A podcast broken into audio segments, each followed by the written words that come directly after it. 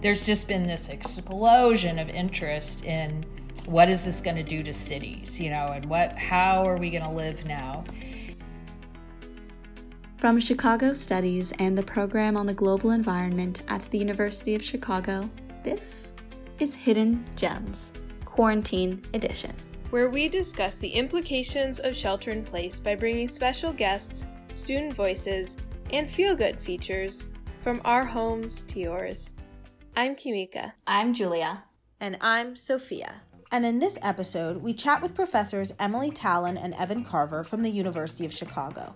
Through a historical and spatial perspective, we ask what happens to urban space and our relationship with the built and natural environment when people have to retreat indoors. We then dare to reimagine Chicago's public space and urban structure based on the lessons of the COVID 19 situation. And finally, reflect on our own personal aspirations for the new post pandemic life. First, we spoke to Evan Carver. I'm an assistant instructional professor in the program on the global environment. I teach two classes right now. One is one of our core classes called Sustainable Urban Development. The elective class that I'm teaching right now is called Pandemics, Urban Space, and Public Life. So it's inspired by current events. You mentioned pandemics plural, but on the news and in conversations about COVID 19, I keep hearing the word unprecedented which makes me wonder how long has it been since the world has experienced a pandemic? You know, that's a great question. I think with the 1918 Spanish flu, it's been about 100 years, which is a really long time ago. Our world has changed a lot since then. That's true. And with urbanization, a majority of the people in the world are living in cities now. Cities have been shut down to a much greater degree than they are currently shut down. And in fact, we're, we're remarkably lucky to be in this place where as I said, we're kind of we're kind of on pause right now. There is a significant loss of life happening, and I, I, don't want to diminish that. But we are in a much much better place than we have been at times in the past, and and so that's giving us the opportunity to actually respond in a in a more thoughtful way, in a way that takes the long view a little bit more, to have a kind of a nuanced debate about what we want our future societies to be as opposed to um, having the disease decide that for us. So, so that's that's a luxury, and, and I think that's also a reason to be hopeful. So, Evan, you point out that while this current moment is definitely unprecedented within our lifetimes, there have been past cases of massive pandemics, sometimes on a much larger scale than the current one. Is there anything that this historical perspective has revealed to yourself or your class about the current moment? In each of these historical episodes, we're seeing a different uh, kind of theme illustrated in that sort of particular outbreak in, in that place.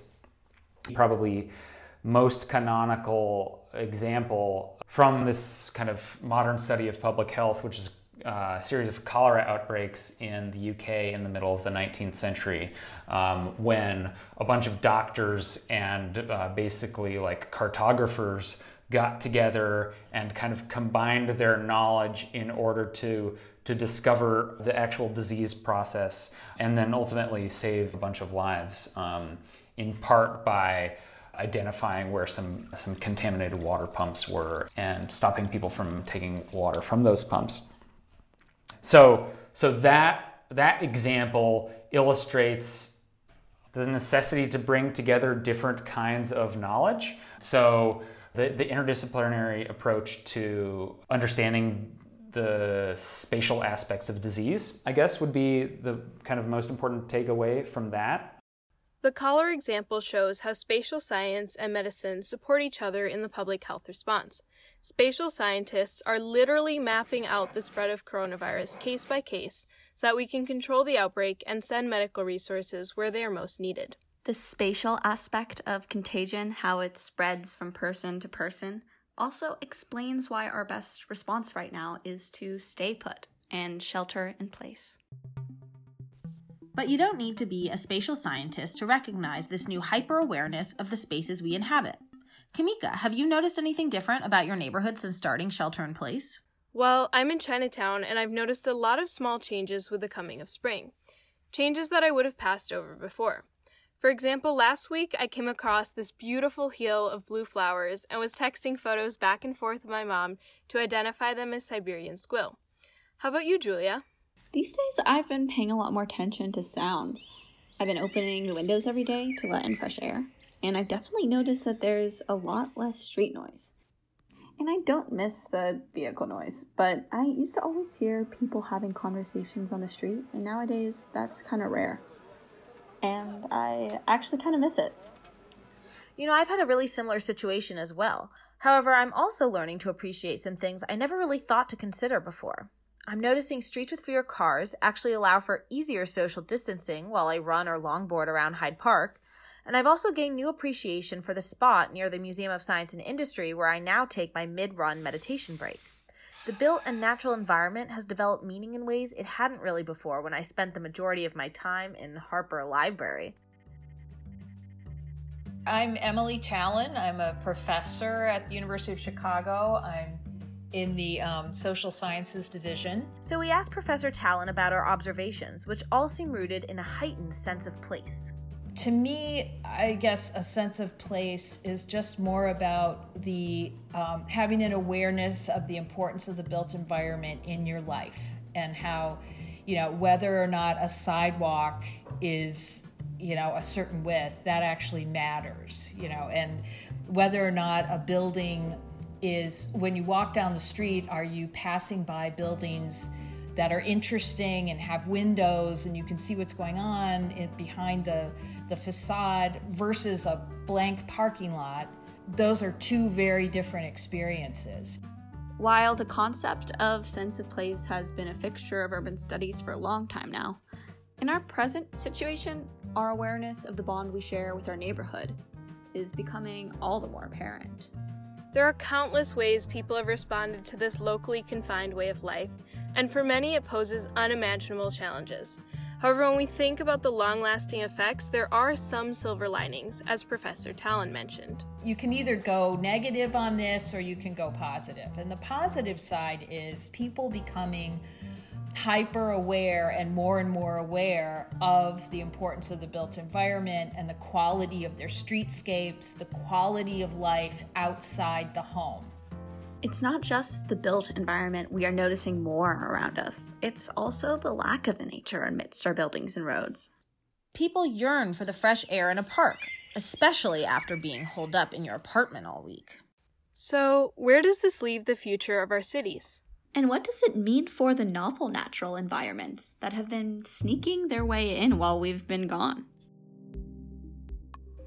I found myself doing all kinds of reading and staying up late at night. You know, we're shutting down cities. We're, you know, we're moving toward all sorts of kind of isolated behaviors. How, how on earth are our cities going to survive this? You know, were cities really the problem? What is it that's good about cities that has also made us vulnerable to this? So I was, you know, I was staying up late trying to find answers to those, to those questions myself. I think that's relatable to a lot of people. And considering you're teaching a class on this very topic, what have you learned about how people are responding to the quarantine? There's a few emerging themes, one of which is definitely nature. And this is what I find most exciting is that it's it's not like, oh, now with all my free time, I just like drive to the mountains to go hiking or whatever. No, they're walking around their block uh, but just noticing how much nature there is immediately close to home that they never really noticed before. Another big theme is that people are noticing actually how little public space we have per capita.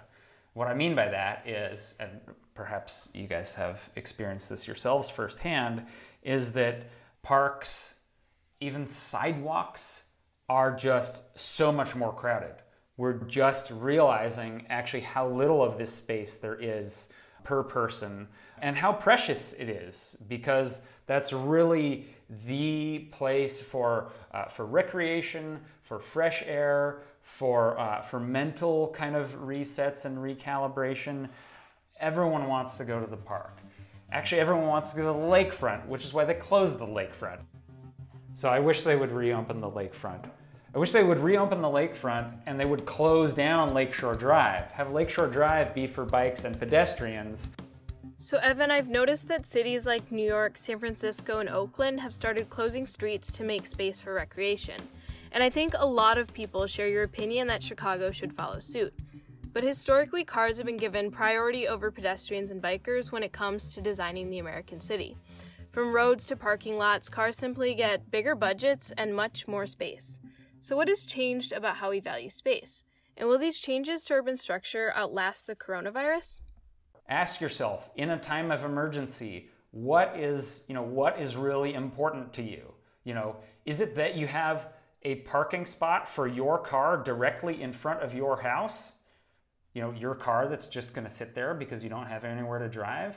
Or is it that you have uh, a sidewalk that's wide enough for you and your neighbors to walk and you know with dogs or whatever is it that you have a great park you know a block or two away that's big enough for enough people to recreate you know we're being forced to a, a real reckoning uh, with respect to the allocation of, of space in the city here too professor talen reflected on something very similar so you know the the positive thing that could happen if we all get on the same page with this is to stop putting our priorities behind cars and put more priority around the pedestrian environment, which is, you know, becoming more and more essential. With people secluded in their homes and away from Chicago's downtown, Professor Talen also imagined a more local urbanism rooted in neighborhood life. Offices, downtown offices in the city of Chicago maybe those aren't coming back the way they were, like getting everybody in these giant office buildings. And instead, managers might start to get more comfortable with, hey, you know, maybe we don't need this big office space because I know now that my workers are productive working from home. That might actually have the impact of helping with neighborhood based commercial areas, neighborhood based retail, because suddenly all those local venues the mom and pop stores, the cafes, and all that stuff that already is important for a lot of people, but it might be even more important now. In Chicago, we're lucky because local neighborhoods are already seen and experienced as distinct hubs of culture, activity, and economic life. Maybe our identity and sense of place and experience of Chicago is going to be less focused on this intensive loop and even more focused on these unique identities of the neighborhoods. The other way of living is to have neighborhood based life, neighborhood based office pods, you know, um, meetings and, and working going on in small cellular kinds of units rather than large, crowded, you know, many thousands of people coming together. So it makes sense that the distribution of people throughout the city has changed. But how could this translate to so called cellular patterns of living and social ties within the communities? Well, Sophia, Professor Talen's recent research focuses on neighborhood associations, which can be a bedrock for resilient communities. A neighborhood association is a group of local residents and business owners who work together for improvements, such as neighborhood safety, beautification, and social activities. They reinforce community standards and look out for each other. So maybe this whole pandemic situation will put a little bit of life and energy into making those neighborhood associations more proactive and less reactive. What would it mean for them to become more proactive? In addition to interviewing business associations, we've been interviewing neighborhood associations around Chicago and asking them, what do you guys do? You know, why are you there? Do you, what's your neighborhood? And basically have found that it's very, as I've been saying, you know, it's very unstructured, it's reactive, it's little stuff here and there. And, you know, there's a whole history to this, actually, of neighborhoods not being given much power because that takes power away from the aldermen and women. So there's an incentive to not enable neighborhood groups to actually be proactive. But I really think it's what needs to happen for some of these things we've been talking about, like investing more in neighborhood based public spaces, you know, widening sidewalks, all these pedestrian orientation things that need to happen. That gets started, and the, the spark for that is at a local neighborhood level. And in order for that spark to happen, there needs to be some kind of collective energy and, and some way of coming together and making all of that happen. And I would really like to see that be more common throughout Chicago.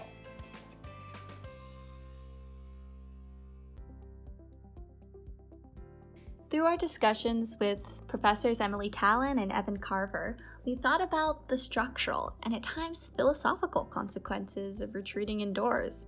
But on a more immediate note, has this made you guys newly appreciate or see your social connections in a different light?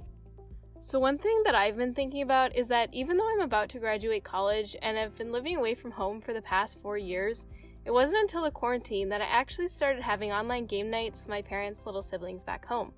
So there's ways that being stuck in my apartment has forced me to reach out more to family and friends who I wouldn't see in person every day. And hopefully I'll keep it up after the shelter in place is lifted. That's definitely a theme I've also noticed in my own life and something my friends have mentioned as well. Professor Carver even reflected on a similar experience with his own friends. A few weeks ago or something, a handful of my good old high school friends. So, you know, people that have been really kind of intimate fixtures in my life for decades at this point. Uh, we said, hey, let's get together, um, have beers over Zoom. And these are people who live, uh, some of them are in Denver, some of them are in New York, some of them are in California. So these are people who never get together for beers. And so we did it and it was great. And you know, the first thing we said is like, why haven't we been doing this before? That's a great question. Why haven't we? And in this time of great reflection and isolation, it makes us wonder what else we might have been missing from our communication. As Emily reflects, You know, the first thing I want to do when this is over is, or when the restrictions get lifted, is I want to go around. I live on a kind of busy street, and I've been realizing I, I just finished this book on neighborhood, you know, preaching this whole thing about how you got neighborhood, we got to know our neighbors. I realized I do not know the people around me. I know the people, there's, I'm in a six unit condo and I know them. But outside of the building, I don't have any clue. And so the first thing I'm going to do is knock on the doors of everybody around me and say, can we do a neighborhood list serve? Can we like have some way of communicating? Although we are all going through the same pandemic together, we each have different experiences, challenges, and relationships that we must navigate on our own. But potentially, at least one silver lining that could come out of this, for all of us, is a renewed sense of community connection and support, even for those who are split by geographic distance. Speaking of being split by geographical distance, shall we get together later for a Zoom karaoke night after we sign off? Okay, I'll send out the meeting link. And while we're staying at home, millions of frontline workers are helping to deliver food, essentials, and medical care to people around the world. This week, we would like to thank delivery drivers and those in the gig economy who make neighborhood based life possible. Remember to tip generously and to support their demands for safe and fair working conditions. And thank you for listening to our podcast. You can visit our website at uchicagohiddengems.com to view accompanying images, to find source information for our music and sound effects, and to subscribe to upcoming episodes. This podcast is sponsored by Chicago Studies and the Program on the Global Environment at the University of Chicago. This has been Hidden Gems.